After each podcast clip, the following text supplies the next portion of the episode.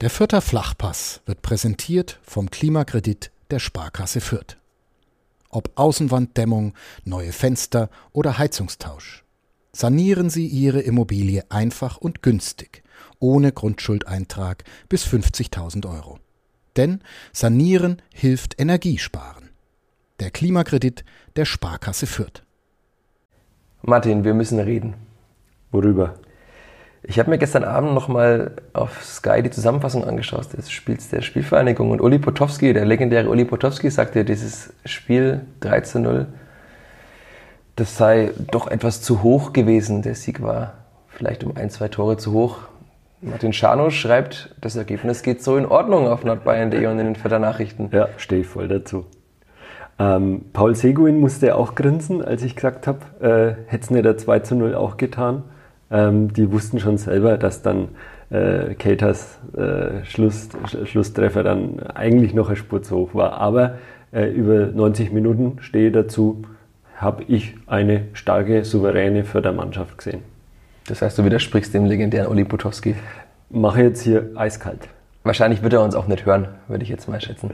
Glaube ich auch nicht. Ähm, aber er ist natürlich ein altgedienter Recke, äh, dessen Meinung durchaus interessant ist. Uli Potowski wird uns nicht hören, aber was ihr jetzt hören werdet, ist ein bisschen Musik und dann werden wir reden über dieses 13-0 der Spielvereinigung gegen den FC St. Pauli. Vierter Flachpass, der Kleeblatt-Podcast von nordbayern.de. Willkommen zur zweiten Ausgabe des Vierter Flachpass des Kleeblatt-Podcasts von nordbayern.de. Mein Name ist wieder Michael Fischer, mir gegenüber sitzt wieder Martin Czarno. Wir sitzen hier heute in einem anderen Büro, etwas besser isoliert vom Schall. Vielleicht hört er uns diesmal besser. Es gab einige Reaktionen, dass wir etwas zu sehr Gehalt hätten mit unseren Stimmen. Martin grinst schon die ganze Zeit. Martin, wie geht's dir? Du hast einen Ohrwurm, habe ich hier gemerkt. ja, ich äh, bin heute früh mit einem Ohrwurm aufgewacht, nachdem ich gestern Abend mit einem eingeschlafen bin. Es gibt anscheinend einen neuen Song in der, äh, auf der Nordtribüne. Äh, Leveling, Jamie Leveling. La la la la la la la la la la la la la la la Leveling. Ja, äh, glaub nicht umsonst. Ähm, ähm, ich glaube, der Trainer muss sich langsam Gedanken machen, wie er den Jungen wieder einfängt, wenn er jetzt so gehuldigt wird. Glaubst du, dass ihm das zu Kopf steigen kann? Also, ähm, das ist, ich möchte nicht anmaßend sein, aber ähm, so äh, nach drei Gesprächen oder zwei, die ich bisher mit ihm hatte, macht er auf mich einen sehr bodenständigen Eindruck. Ähm, äh, so eine gute Mischung aus Selbstbewusstsein und Demut. Und das wünsche ich ihm einfach auch. Aber geiler Höhenflug. Zweifellos. Aber er wirkt ja auch sehr demütig, sehr bodenständig. Die Spieler wollten ihn quasi vorschicken zu den Fans und er hat sich erst skizziert. Und wenn, wenn man ihm ins Gesicht schaut, wirkt es auch noch ein bisschen surreal, oder? Für ihn. Mhm, also er mhm. wirkt so, als ob das wirklich noch nicht glauben kann. Ja, ja. Und das ist das, ist das Schöne dann, äh, wenn einer dann so reagiert, weil das ist authentisch. Auch wenn die Fans dann natürlich gepfiffen haben, dass sie dann wieder abgezogen sind, die Spieler, und nicht in die Kurve sind, weil die, die hätten halt die Mannschaft gern gefeiert. Aber das habe ich auch nach Schlusspfiff gemerkt. Äh, Leitl wollte sofort äh, ähm, weiter, wollte nach Hause, ab, die Spieler sollen ins Bett auslaufen und dann Fokus auf Regensburg. Die, die, der Leitl, dem ist das ganz arg wichtig, dass er jetzt quasi die Köpfe auch beisammen hält. Weil es geht ja am Freitag schon wieder weiter. Mhm. Darüber wollen wir heute auch sprechen, aber ich glaube, wir können erstmal über einen gelungenen Auftakt gestern sprechen, oder? So resümierend nach 90 Minuten. Ganz genau. Also da, würde, da widerspreche ich dem Potowski gleich nochmal. Ähm, also 3-0, das war ein angemessenes Ergebnis. St. Pauli war in der zweiten Halbzeit äh, meines Erachtens überhaupt nicht mehr im Spiel. Ähm, Seguin und Leidl haben zwar doch angemerkt, und das habe ich ja auch geschrieben, dass äh, ab der 60. dann doch hinten vor allem ein wenig die Souveränität gefällt hat. Die Zuordnung hat nicht mehr gestimmt, aber ähm, ganz klar vorne, äh, der Hirgotta beschäftigt die, die, die, Hamburger ähm, sehr ordentlich und ähm, dann diese zwei Tore kamen zwar spät, aber hochverdient. Aber es gab dann doch einige Schreckmomente, wie man mhm. immer so schön sagt. Ich schmeiß mal was ins Phrasenschwein neben uns wieder. Ähm, schon beim Blick auf die Aufstellung hat man gesehen, Marco Meyerhöfer spielt nicht, dafür Maximilian Sauer. Mhm. Siehst dann, er hat eine Einblutung im Oberschenkel. Genau. Weißt du Näheres dazu? Mhm, Also ich habe dann, wir haben auch mit Leidl dann gesprochen. Äh, Also der hat wohl im Training äh, auf dem Oberschenkel einen, einen Schlag bekommen. Das spricht da auch gerne von Pferdekuss. Und jetzt muss man einfach schauen, wie schnell dieses Blut, das sich da angesammelt hat, abtransportiert wird. Äh, Und Regensburg ist quasi gefährdet, ähm, aber er konnte noch nicht mehr dazu sagen. Ja, und dann spielt ein Maximilian Sauer, der eigentlich im Trainingslager nicht besser war als Meyerhöfer, haben wir ja auch thematisiert. Wenn jemand äh, ein Spieler aus der zweiten Reihe ist und den, den Platzhirsch verdrängen will, dann muss er besser sein. Und das war er nicht. Und ich fand, man hat gestern auch äh, ein bisschen gemerkt, warum. Äh, er war einfach auch nicht, er war unsicher, fand ich. Ähm, und in, in gewissen Momenten auch glücklos. In der zweiten Halbzeit hat er sie dann so nach und nach in die Partie reingekämpft, aber ähm, so überzeugt hat er mich nicht rechts hinten. Es fehlt ihm vielleicht auch ein bisschen so dieses Spielverständnis, allgemein das Niveau für die zweite Liga, äh, befinde ich so. Es war ja, er war bei Eintracht Braunschweig mal, hat aber auch nur ein Jahr eigentlich wirklich gespielt, im zweiten Jahr auch kaum mehr. Ja, hat dann, glaube ich, auch mit Verletzungen zu kämpfen gehabt. Ähm, ja, da muss man jetzt ein wenig aufpassen. Mir hat er am Anfang eigentlich ganz gut gefallen, als er in Fürth das erste Mal, ein paar Mal aufgelaufen ist. Da hat man auch, so, also dadurch, dass er auch sehr selbstbewusst ist, ähm, hat er gute Flanke, finde ich. Ähm, aber wie gesagt, gestern hat er gezeigt, warum er nimmer zur Stammelf gehört.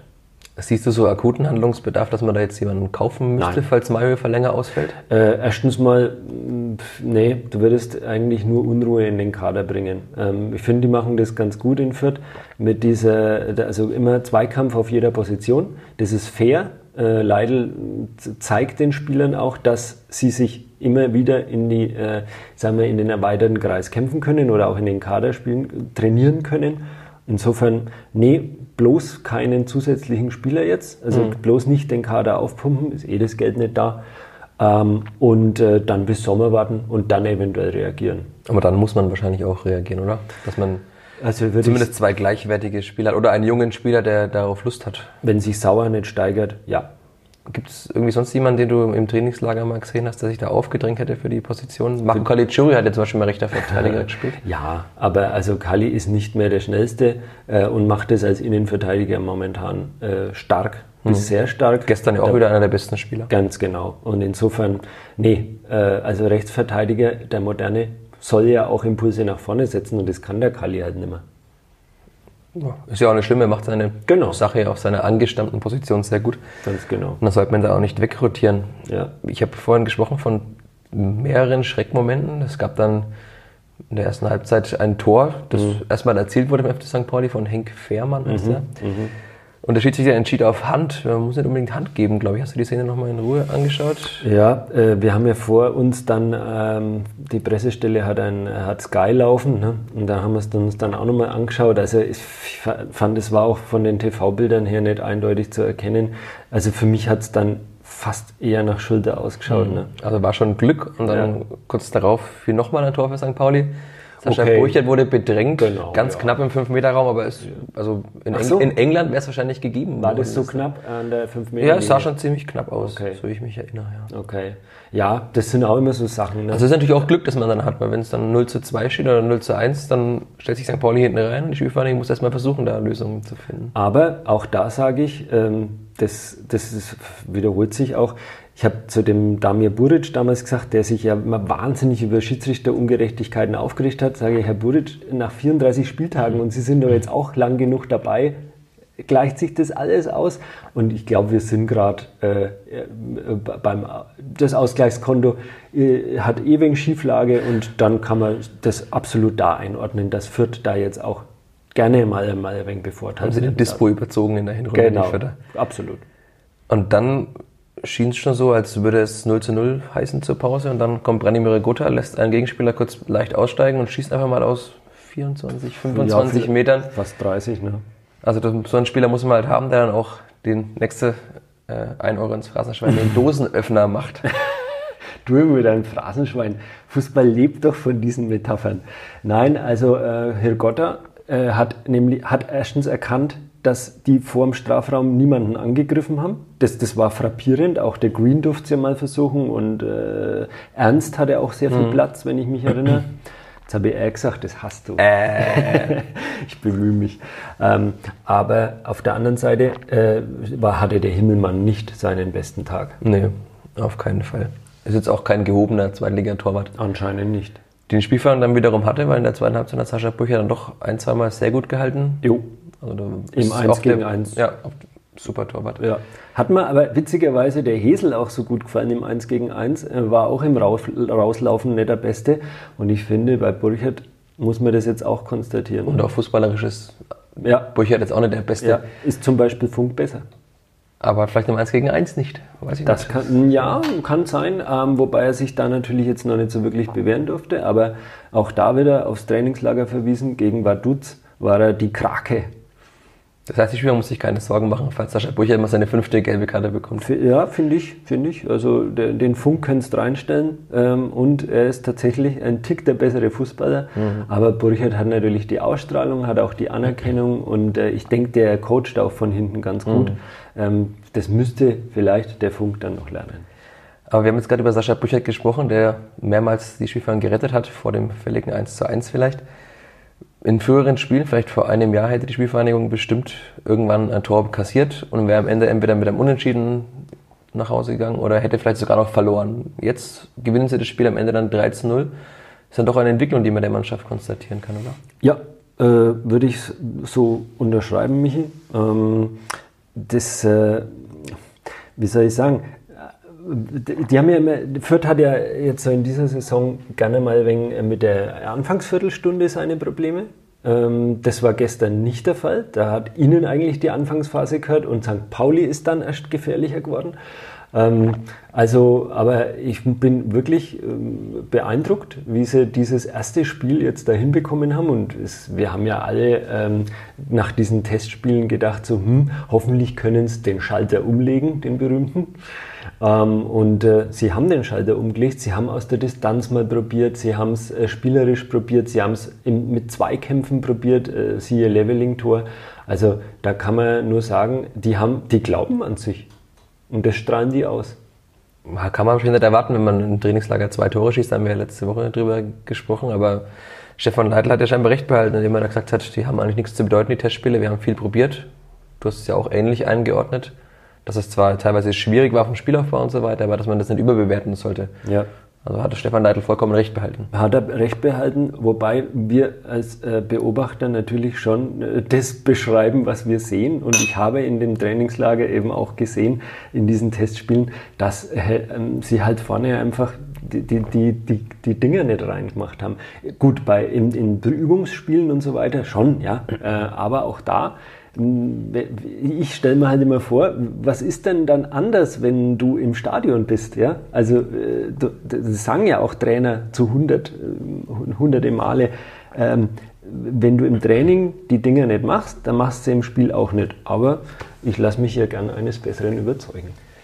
Apropos Dinge nicht machen, worüber wir vielleicht noch sprechen sollten, ist Maximilian Wittek. Da haben wir vergangene Woche gesprochen, dass er den Vorzug vor David Raum als Rechtsverteidiger bekommt. Du meintest links, links, sein, äh, links, links, Entschuldigung, wegen seiner besseren Standards, die er schießt. Wir wurden gestern während des Spiels auch von einem Danny angetwittert. Grüße an dieser Stelle ob das diese Freistöße sind, diese Standards, von denen du vergangene Woche sprachst, wegen denen er besser ist, denn er war sehr glücklos gestern offensiv. Er hat zwar gekämpft, war als Linksverteidiger nicht überfordert, aber nach vorne war das eher weniger, würde ich sagen. Ja, gestern haben wir wieder die ganze Bandbreite des Maximilian Wittek gesehen.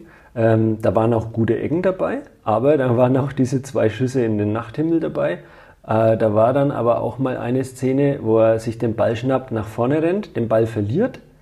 Ähm, und dann aber nach hinten sprintet und mit einer Grätsche den Ball klärt und zwar nicht ins Aus, sondern sofort wieder den Ball mhm. ins Spiel bringt. Und das ist ja genau, sind genau die Szenen, weswegen er ja so beliebt ist in der, in der, auf der Tribüne. So, aber im Prinzip, ähm, also muss ich mal jetzt ganz klar sagen, also ich habe ja letzt äh, bei, unserem, bei unserer Premiere gesagt, äh, Podcast-Premiere schon gesagt, Trainingsweltmeister. Ähm, ich würde sagen, Maxi Wittek äh, oder Stefan Leitl gibt dem Maxi Wittek mal eine Pause. Ähm, und vielleicht kann er sich dann mal neu aufstellen, auch innerlich, und dann äh, wieder das zeigen, was er nämlich eigentlich kann. Aber gestern hat er mir auch nicht gefallen. Du hast im Vorgespräch so anklingen lassen, ein kleines Außenverteidiger-Problemchen. Mhm. Kann man das so sehen? Ja, Problemchen in dem Sinn, weil wenn du 3-0 gewinnst, kann nicht alles schlecht mhm. gewesen sein. Ne? Ähm, defensiv vielleicht äh, haben sie es besser gemacht als nach vorne. Aber die Tore sind äh, natürlich nicht gefallen, weil die Außenverteidiger so toll angeschoben haben. Und äh, wenn du halt rechts einen Sauer hast, der äh, dann noch, der nicht in der Spur ist, und links einen Wittek, der seine Form definitiv sucht, dann äh, musst du es irgendwie anders lösen. Und dann gibt es halt noch einen Paul Seguin, der dann halt das Heft in die Hand nimmt mhm. und äh, sich hinter die Kette fallen lässt, nach vorne Lücken stopft, äh, Spiele öffnet. So. Aber dann ist das Spiel ja immer mehr zentrumsfokussiert, weil wenn außen kaum jemand ist, dann muss man ja über die Mitte mehr spielen. Das ist dann äh, leicht ausrechenbar und das ist ja genau das, was der Leitl eben nicht will. Und äh, wenn ich jetzt äh, Jan Regensburg bin, dann schaue ich mir das Spiel an und weiß, was ich zu tun habe. Zwei Spieler auf Port Seguin abstellen, auf den Füßen stehen bleiben und dann und dann mal schauen, nichts. ob ja und dann kann sich, aber jetzt positiv formuliert, dann können sich die Außenverteidiger aber auch mal zeigen. Hm. Und du glaubst, dass die beiden Außenverteidiger auch am kommenden Freitag wieder spielen werden? Ähm, tja, wir müssen davon ausgehen, dass der Meierhöfer jetzt keine Wunderheilung erfährt, wobei solche Dinge ja, die können ja rausmassiert werden mhm. und alles Mögliche. Also ich würde aber als Trainer den Meierhöfer dann aufstellen und das habe ich ja schon am Montag gesagt, dann würde ich, also dem Raum würde ich jetzt tatsächlich mal eine Chance geben. Wittig ist ja mit Krämpfen geplagt vom mhm. Feld. Ähm, das zeigt ja auch, wie viel Aufwand der betrieben hat, um das abzuliefern, was er dann letztendlich gezeigt hat. Ich habe gerade mal auf unser Aufnahmegerät geblickt. Eine Viertelstunde haben wir jetzt aufgenommen. Wir haben uns einen Rahmen von 20 Minuten vorgenommen. Ich glaube, wir sind ganz gut durchgekommen. Das war auch eine der Reaktionen, die wir bekommen haben. So eine halbe Stunde ist ganz okay. Auf keinen Fall bitte mehr, außer ich habe mal einen großen Gast. Wir hoffen, wir können bald einen präsentieren. Ansonsten gab es, glaube ich, sehr viele positive Reaktionen, habe ich zumindest so vernommen. Auch in unserer Facebook-Gruppe, die hier nochmal empfohlen sei, Vierter Flachpass. Könnt ihr gerne mitdiskutieren, könnt ihr euch äußern. Ich habe gestern Abend extra noch gefragt, ob jemand Fragen an Martin Schano hat. Es hat ja niemand Fragen an Martin Schano. Das ist beeindruckend. Ja, weil dein Spielbericht wahrscheinlich so allumfassend perfekt war, dass niemand mehr Fragen offen hatte. Ansonsten gerne auch jetzt wieder Feedback.